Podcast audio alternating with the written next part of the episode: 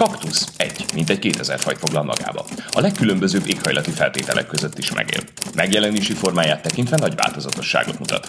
Legtöbbje szúrós tüskékkel rendelkezik, ugyanakkor pompás virágokat is hoz. Kettő. Gerő András és Géphodor Gábor beszélgetése.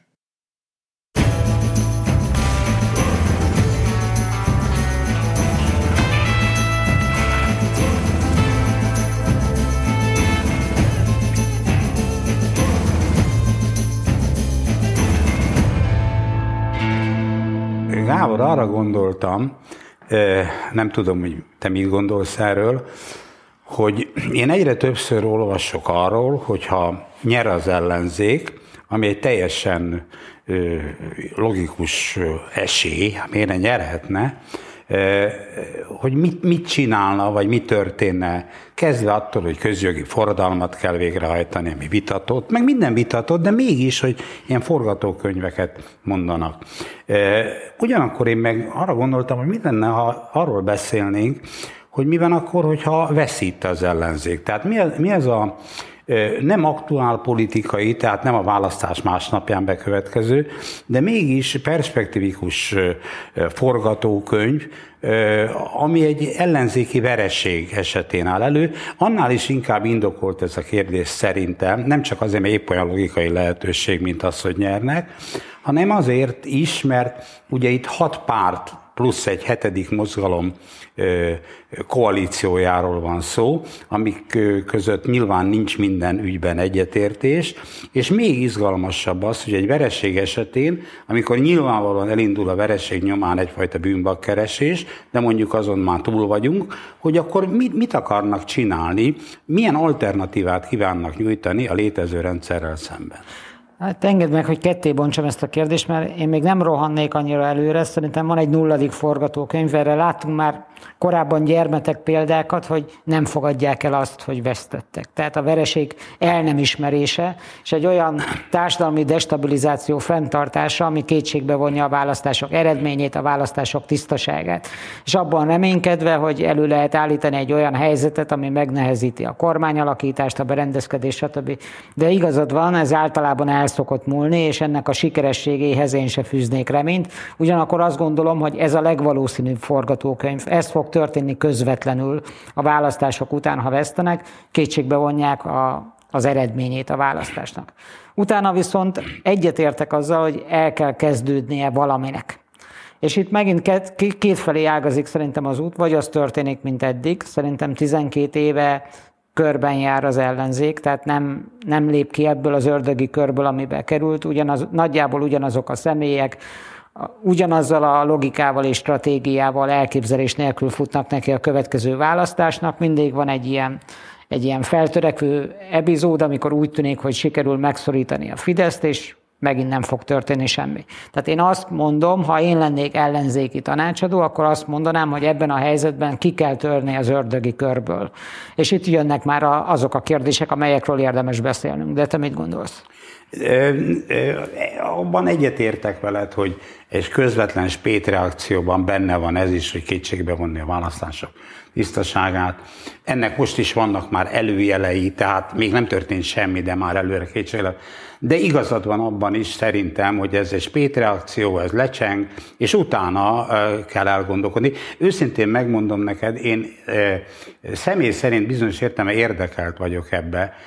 Nem azért, mert különösebben baloldalinak tartom magam, hanem azért, mert egyszer már erre utaltam, hogy nekem fontos a magyar demokrácia minősége, és nagyon jó dolog lenne az, hogyha egy tizenkét éve regnáló hatalommal szemben kialakulna egy olyan alternatíva, minőségi alternatíva, ami jót tesz a magyar demokráciának és a választóknak.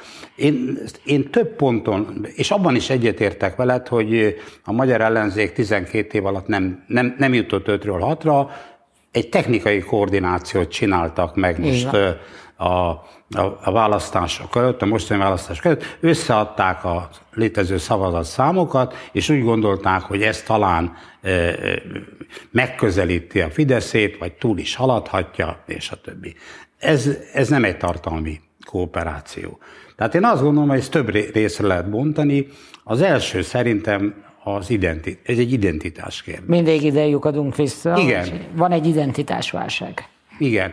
Én tényleg azt gondolom, hogy a baloldalnak identitásválsága van, és nekik ki kéne alakítani egy, egy, balo, egy ha úgy tetszik, akár a nyugat-európai mintákra is hajazó, de a közép-európai sajátosságokat figyelembe vevő, magyar sajátosságokat figyelembe vevő identitás struktúrát. Ez nem lehet teljesen szupranacionális, tehát muszáj valami nacionális elemet beletenni, nemzeti elemet, de ugyanakkor mélyen szolidaritás elvűnek kell lenni, hát, ha én baloldalba gondolom. Ha jól értem, azt mondod, hogy a baloldaliság újrafogalmazására lenne szükség, és nem csupán retorikai, meg stiláris eszközökkel, hanem politikai tartalmat kellene belevenni. Igen. Ezért nyilván, ha egy csepp eszük van, ezért megfizetnek értelmiségieket, hogy kidolgozzák, de ez nem az én dolgom, ez csak kívánalomként fogalmazom. Igen, meg. Azt akartam kérdezni, hogy honnét jön a gondolat, mert hogy kísérleteztek már adaptációval, amikor a Tony Blairről volt szó, hogy megpróbálnak valamit adaptálni, ami szerintük Nyugat-Európában működik, de én nem látom sem Európában, hogy a baloldaliság komoly gondolati innovációt mutatna fel, se itthon, hogy kész lenne egy eredeti új baloldali oldali politikai tartalom, ami képes versenyképes alternatívát. Igazad van, de lehetne tanulni az Orbán kormányzattól, amelyiknek elképesztő mennyiségű baloldali intézkedése van. Hát de... ugye mondtam neked, hogy a, a jobb az a bal is, tehát hogy sikeresen foglalta el a politikai erőtér baloldalát. Szerintem az Orbán igen, kormány. Igen, ez így van. Ez egy eklekti... Minden kormányzat eklektikus, mind, pontosabban a nem diktatórikus kormányzatok eklektikusak, mert diktatúra az olyan, hogy hát ott. Megy, megy előre a szuronyokkal, meg a titkos rendőrséggel. Minden jó kormányzat eklektikus. Tehát vannak benne baloldali, meg nem baloldali dolgok. Szerintem a magyar baloldalnak, hogyha egy új identitást akarnak kialakítani, ez egyik forrása, ami egyébként nagyjából bizonyos értelemben az originalitását segíteni, hogy tanulhatna az Orbán kormányzat gyakorlatából. De ez nem az én dolgom, ezt csak mondom. A második szerintem... Olyan... Bocsánat, csak egy felvetés. Most jutott eszembe, hogy mi van akkor, hogyha lenne egy Orbán konszolidáció, abban az értelemben, hogy nem alternatívát állítana az ellenzék, hanem mint hogy a plakátok is szólnak most, bár ellenkezőt szándékoznak, hogy elfogadnak bizonyos nagy közmegegyezésnek örvendő tételeket, tehát azt mondják, hogy ebben köztünk nincs vita, mi egyetértünk ezekkel a célokkal, ezeket a célokat támogatjuk a parlamentben és a politikai viták keretében is, viszont azt mondjuk, hogy. Tehát, hogy egy olyan politikai váltógazdálkodás lehetősége jönne létre, amiben a nemzeti közmegegyezést a baloldalon is elfogadják. Te ezt kizártad, ezt a lehetőséget? Hát nézd, én azt gondolom, hogyha homogén módon szembeállnak az Orbán kormányzattal, illetve ezzel a rendszerrel, mert ez most már föl van stilizálva egyfajta rendszerkritikaként is, aminek van alapja, de nem, nem, egy, nem egy teljes választói tömeget illetően. Igen. Nos, ha ők eljutnak odáig, hogy a, az Orbán megy, de marad ez, marad az, tehát ezzel hirdetik magukat, akkor intern egyetlen egy identitás ellen marad baloldali ellenzéki szempontból, hogy ó egy gé, tehát hogy Orbán nem, de minden más, vagy nagy részt, amit csinált, az maradjon. Ez, ez, ez nem működik. Tehát ez választókat ezzel szerintem nagyon mobilizálni nem lehet. Én arra gondolok, össze megmondom, ilyen identitás struktúrában, de mondom, nem az én dolgom, akit megfizetnek ezért, az, az gondolkozzon ezen. Tehát én adott esetben megpróbálnám újrafogalmazni, újrafogalmazni egy, egy szocialisztikus világképet, egy, egy olyan tőkés vagy piacelvű rendszerben, amiben ma él Magyarország, és azt mondani, hogy mik a szocializmus esélyei egy piacgazdaság közepette. Tehát megpróbálnék egy szocialista identitás, zárójelben megjegyzem, szimbolikában is megpróbálnék lépni egy identitás struktúra felé, tehát szürreális az, hogy a baloldal az összes szimbolikáját elfelejtette. Tehát úgy csinál, mintha sose lett volna. Zárójel nincs is szimbolikájuk. Hogyha lehet egy közbevetést tenni, én nem egészen ezt csinálnám. De, Tehát de, de, én azt tanultam meg az Orbán... De Gábor, és... nem ezért fizetik az ember. Igen, csak most hát, ha ugye. Igen. Nem tudom, a számlaszámunkat kiírják-e alulra.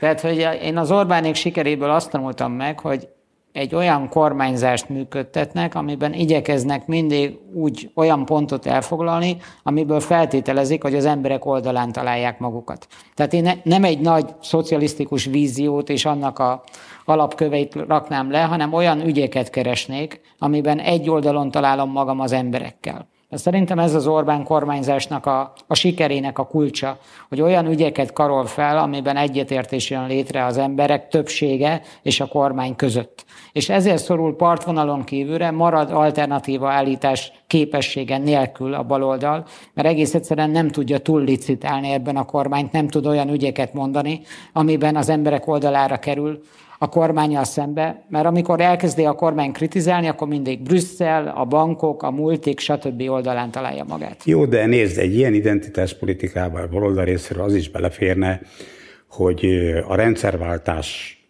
világképéhez képest, így harminc év után, hogy így mondjam, újra értékeli a Kádár rendszert. Amit egyébként paradox módon a, a, a, a, az Orbánék a, hogy mondjam, látensen megtettek.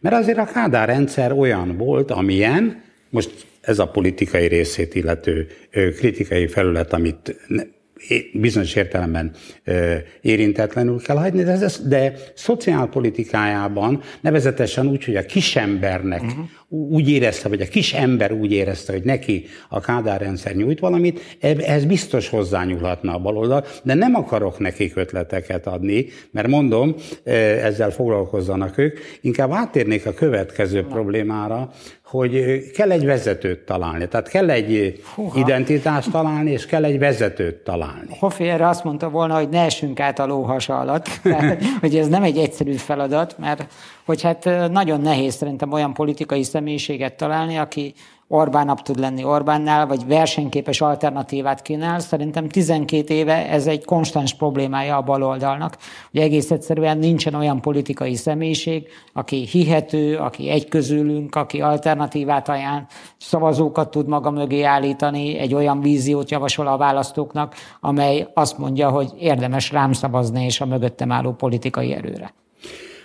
Nézd, az igazság, hogy én úgy gondolom, hogy ö, itt volt egy történelmi, de ez már a múlt, egy történelmi esélye a baloldalnak. Én továbbra is azt gondolom, hogy ö, Gyurcsány a, az elmúlt ö, harminc évben az egyik legtehetségesebb baloldali politikus volt. Kétségtelen igaz, hogy kormányozni nem tudott, de az, amit a politikáról tudni kell, vagy a politikai mozgásról, a politika, az esélyteremtésről, a szervezetépítésről, azt ő azért tudta. Hát ne felejtsük el, hogy ő semmiből fölépítette egy pártot, ami ma a baloldal legerősebb pártja. Tehát én a Gyurcsány tehetségét nem vonom kétségbe, de kétségtelen igaz, hogy részben a kormányzása miatt, részben azért, mert a politikai ellenfelei hát gyakorlatilag totálisan elkoptatnák. Ő nem egy possibilis politikus abban az értelemben, hogy az egész baloldal vezetője legyen, mert az egyik legelutasítottabb. Tehát szektaszerű a támogatása.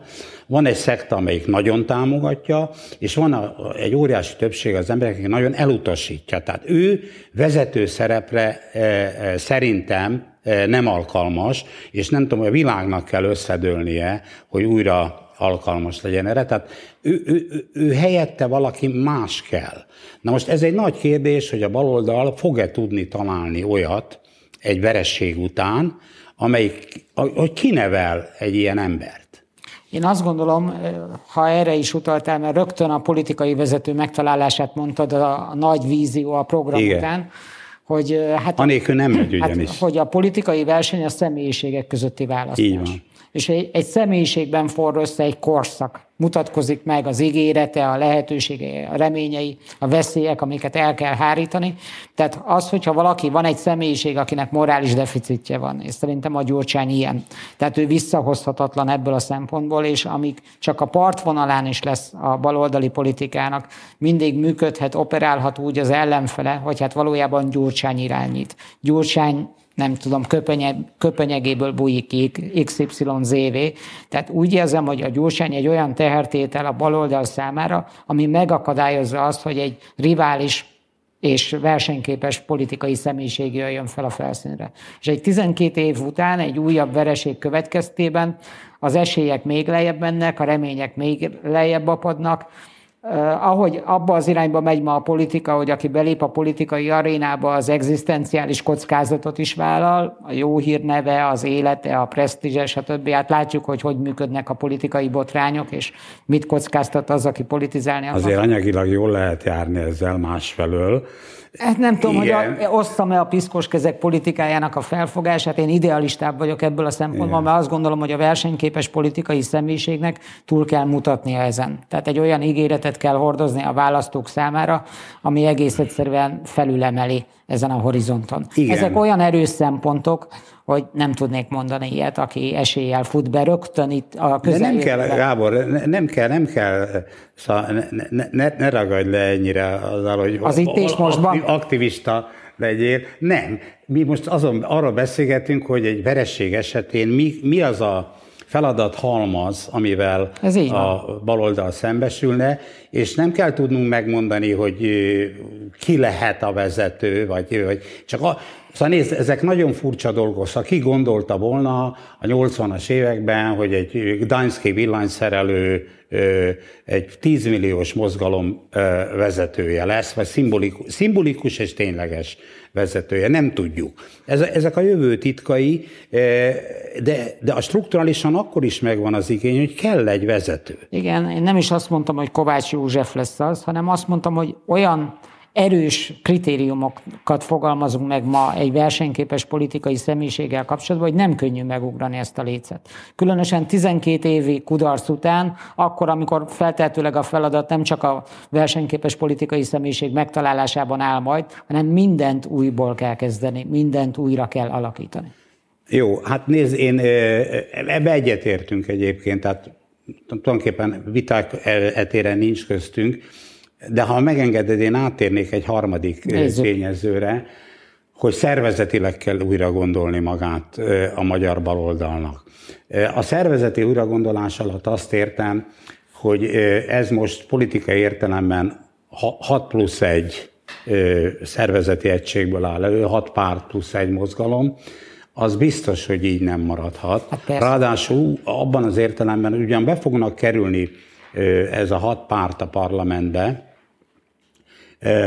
de hogy ezek között, mint erről már egyszer beszéltünk, minimum két és fél nem létező, tehát nem, nincs tényleges politikai támogatottsága. A fél alatt a szocialistákat értem, akik a haldoklás stádiumában vannak, minél kisebbek, annál több elnökük van. Ez érdekes, kis, minél kisebb egy pár, több, annál több elnök. Annál de, több a feladat, igen. igen. Jó, de, de, de tehát ezt újra kell gondolni szervezetileg, ezt az egészet. Ráadásul én úgy gondolom, hogy a, a, az adott struktúrában úgy lehet újra gondolni, hogy van egy ö, olyan erő, amit szerintem magához tud vonzani ezt-azt, ez a, ez a dé ká, de kell egy másik. Tehát magyarán szólva még egy biztos, hogy kell, de ez az egy, ez nem lehet ö, en, a maradék ötnek a, a, a, a maradék öt, hanem, hanem a maradék ötből vagy négyből valaminek létre kell jönnie. Zárójelben megjegyzem, nagyon nagy kérdés számomra, hogy egy vereség esetén mi lesz a Jobbikkal, amelyik nagyon könnyen eltűnhet, ja. mert egy bűnbak képzés esetében az ő választói pillanatok alatt szétkapják a vezetést. Hát figyelj, András, én azt tudom neked erre mondani, amit én a, a Fidesz receptjéből tudok. Hogy én úgy látom a Fideszt, hogy a kilencvenes évek közepe óta, tehát egy hosszú folyamatban, másfél évtized alatt, hogyha kétezer-tízig nézem, végrehajtott egy integrációs folyamatot. Tehát úgy gondolkodott, hogy egy baloldallal szemben egy egységes jobboldalt kell építeni. Tehát a, a siker egyik kritériuma az az egység volt, egy a tábor, egy a zászló. A másik pedig, amiről az előbb beszéltünk, a politikai személyiség, tehát Orbán Viktor, aki egy, szerintem a Fidesz legfontosabb struktúrája, akinek igen. az a feladata, hogy építse, fenntartsa, megőrizze, erősítse ezt az egységet.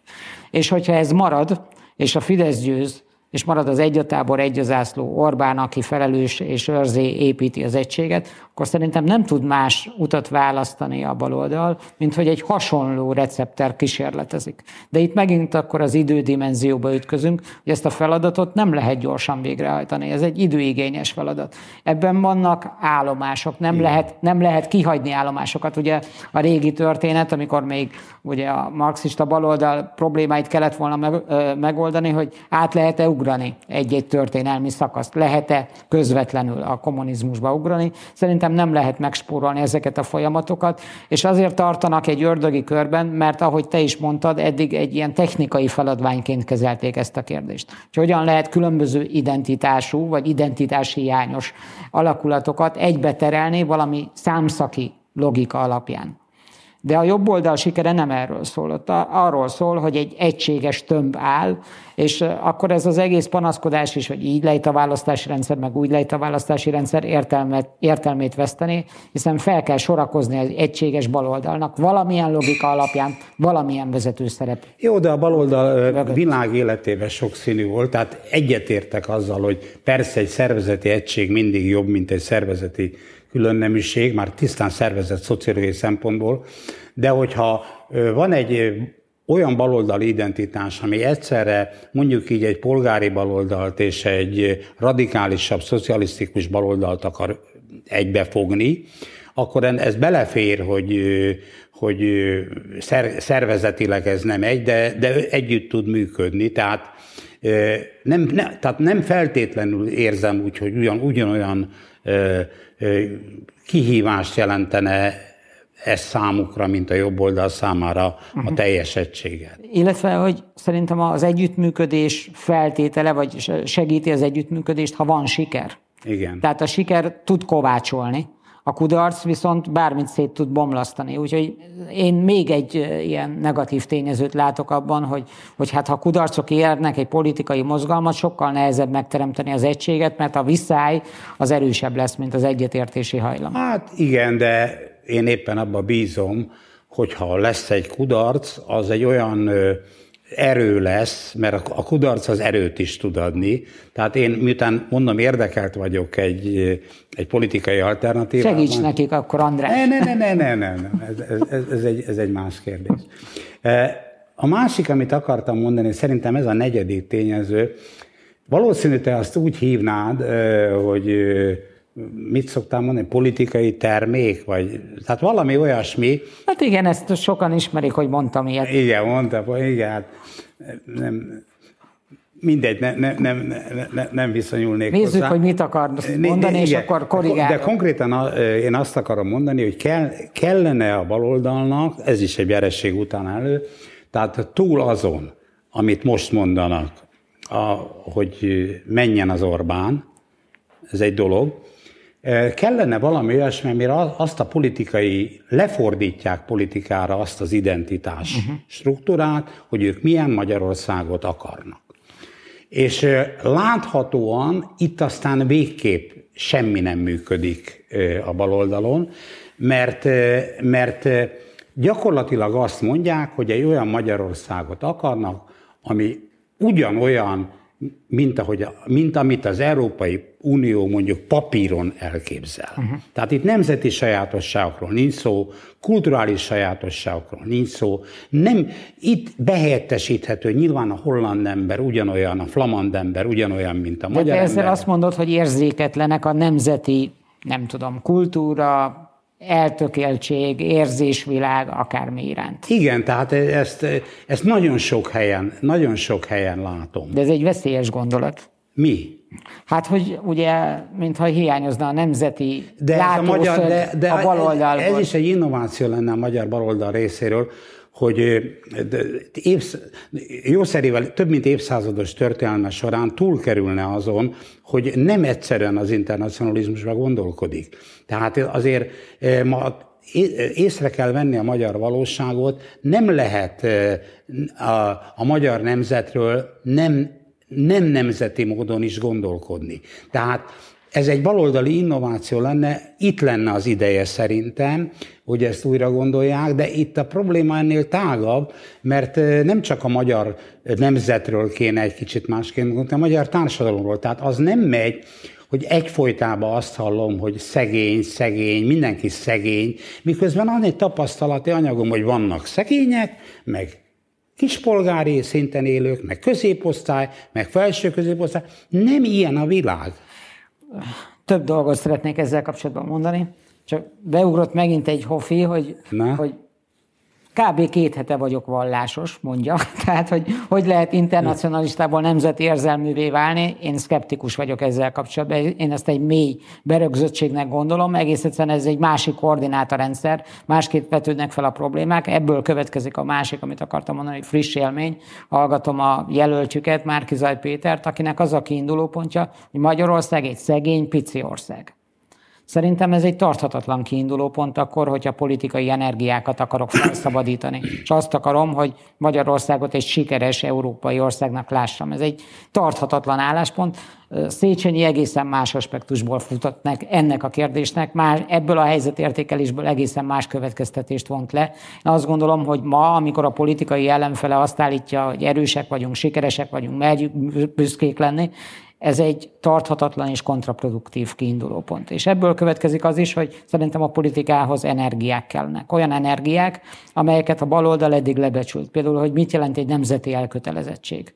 Hogy ez egy olyan kazán is tud lenni, ami fűt, ami akár reménytelennek tartott feladatok végrehajtására is képessé tehet minket. És ebben a feladványban állandóan Brüsszelre tekingetni, hogy mit vár el tőlünk Brüsszel, vagy nem tudom, Európa, fogalmazzunk így, szerintem ez nem egyezik a magyarok lelki világával, életösztönével, akaratával. És ezért én, bocsánat, csak egy utolsó gondolat, én ezt egy olyan, hát nem tudom, száznyolcvan fokos fordulatnak látnám a baloldal lelki világát, gondolkodásmódját tekintve, amit irreálisnak tartok, még akkor is, ha mint feladatot elismerem, hogy ki kellene pipálniuk. Jó, de nézd, szerintem Magyarországon egy sikeres politika, mondjuk identitás szempontból is, és politikai termék két éve is, egy valamilyen arányban és egyensúlyban tud működni, tehát tudomásul kell venni az ország nemzetközi kötöttségeit, bizonyos értelemben az internacionális normákat, egyébként a magyar életre is jellemzőek, a McDonald's-tól kezdve a, a sorozat kultúrán át sok minden, és, és azokat a nemzeti jellegű adottságokat, amik itt vannak, velünk élnek, az étkezési kultúránkban és sok minden másban. Szóval a kettő egyensúlyából áll össze valami. Én egyelőre úgy látom, de ez a jövő feladat, és igazad van abban, hogy a jellegi baloldal ezt nem tudja, de én abba bízom, hogy lesz egy olyan, lehet egy olyan baloldal Magyarországon, amelyik megugorja ezt a... Hagyj provokáljalak, András, mert most szöget ütött valami a fejembe, hogy miért kell a versenyhez, a politikai alternatíva állításhoz egy baloldalt keresnünk. Ugye például Lengyelországban volt, hogy két jobboldali párt mérkőzött meg egymással, hogy egész egyszerűen átalakul a nemzeti közmegegyezésnek az a koordinátorrendszer, amiben felvetődnek a problémák. Miért kellene abban reménykedni, hogy felépül egy életképes, nemzeti elkötelezettségű politikai bal? Gábor, ez tipikusan ez a kérdés, amit felteszel, ez elvileg igaz, gyakorlatilag, ha nem érted félre, használhatatlan. Egyszerűen azért, mert Magyarországon van egy baloldal, és vannak, tehát olyan emberek, akik baloldaliak, és vannak ennek a politikai baloldalnak ebben az értelemben, tehát szavazói. Tehát amikor én a baloldal szót használom, akkor a, konkrétan arra utalok, hogy vannak ilyen emberek, meg olyan emberek. Ha van egy ország, adott esetben Lengyelország, ahol a baloldal, ha úgy tetszik, ledarálta magát minden értelemben, és eltűnt, nekik nem ez a probléma. Nekünk viszont azért az, az egy kérdés, hogyha van egy magát jobbra identifikáló politikai erő, amelyik rengeteg baloldali dolgot csinál, és van egy magát balra identifikáló másik erő, akkor csak a baloldali szót tudom használni, igen, ez mert ez erről szól. Abból indultunk ki, hogy ez nem egy egységes, nem egy homogén tömb, hanem hogy sokféle kisebb, nagyobb, egy igen, küszködő, de, szenvedő párt. De az egyik feladat az, hogy valami szervezetileg valamit kezdjenek magukkal. Tehát erről beszéltünk. Igen, de ezt a beszélgetést megtarthattuk volna kétezer-tízben, tizennégyben, meg tizennyolcban is. Akkor is ez előtt a feladat. Igen, de most van egy különbség, hogy összefogtak, legalábbis technikai értelemben. És innentől nincs több. Tehát ők meg akarják buktatni az Orbán kormányt, rendben van, összefogtak, rendben van, listáik vannak közösen, vereséget szenvednek, nem tudnak többet csinálni ebben a logikában, mint amit eddig tettek, tehát rá fognak kényszerülni szerintem, jó, akkor, hogy újra akkor gondolják. Még egy provokáció, hogy ugye a Márki-Zay belépését úgy is értelmezik, hogy ez egy, egyébként ez egy ellenzékváltás is egyben. Tehát, hogy ők nem fognak már tovább tudni kísérletezni, mert felélték a politikai tőkéjüket. És a Márki-Zay megjelenése és győzelme az előválasztáson az elsősorban üzenet az ellenzék számára, hogy fogjátok a kalapotokat, kabátokat, kabátotokat, és menjetek, hogy új ellenzékre van. Tehát nem ők kerülnek ebből. Igen, de ezt, ez, hogy, hogy így mondjam, ez egy értelmezői szöveg, de facto mégiscsak az van, hogy én természetesen nem tudom, hogy mennyien mennek el szavazni, és konkrétan milyen arányok lesznek. Itt is rengeteg variáció van, de az egészen biztos, hogy egy csomó olyan ember lesz, aki rájuk szavaz. És akkor lehet így szétszálazni, hogy tulajdonképpen ezek ellenzékváltást akartak, nem ellenzéket. Bármit lehet, ebből nagyon jól megélhetnek úgymond ellenzők, de akkor is az a helyzet, hogy adott esetben dé ká-s, szocialista, momentumos, stb. Képviselők fognak bekerülni a parlamentben. Tehát én nem mondhatom, hogy ellenzékváltás van, abba reménykedhetek, hogy ez az ellenzék egy vereség után újra gombolja a mellényt, és megpróbál egy életképes alternatívát felépíteni az Orbán kormányzattal szemben. De ha igaz az, amit valamikor az adás egy pontján beszéltünk, hogy nem lehet átugrani szakaszokat, meg ez egy hosszú távú folyamat, akkor itt nem is kétezer-huszonhatról beszélünk. Lehet, hogy nem is kétezer-harmincról. Azt nem tudom. Azt nem tudom, hogy mi meddig tart, de azt gondolom, hogy ez egy létező feladat. Ez olyan, tudod, mint a Mengyelejev tábla, a politika is, hogy benne van. Ott van az elemnek a helye, az egy kérdés, hogy mikor fedezik fel. Előbb-utóbb felfedezik, de az, hogy a magyar ellenzéknek újra kell fogalmaznia önmagát, különösen azután, hogy technikai értelemben az összefogást megcsinálta, az egy vereség után nem kérdés. Egy győzelem után Az, az, egy, más, az egy, egy más forgató. És mi van akkor, ismét egy provokáció, ha elmarad az újrafogalmazás programja, mert jön Gyurcsány, beintegrálja, akit be lehet, felszalámiz, akit fel lehet szalámizni, és ő fogja uralni a parlamenti patkó másik felét, és ő akarja megszervezni majd az Orbán kormány újabb ellenzékét. Függetlenül a tanulságok levonásától, függetlenül az új politikai személyiség levonásától, mert megfogalmazhatunk teoretikus, kipipálandó feladatokat, de van egy politikai realitás is. Emberek, akik részt vesznek a politikában, és vannak szándékaik, törekvéseik, céljaik, meg befektetett energiájuk. Erre általánosságban azt tudnám neked mondani, hogy az önsorsrontásnak több variációja létezik. Én meg az, hogy vigyázzat, a tetőn dolgoznak, de hát lent kell vigyázni.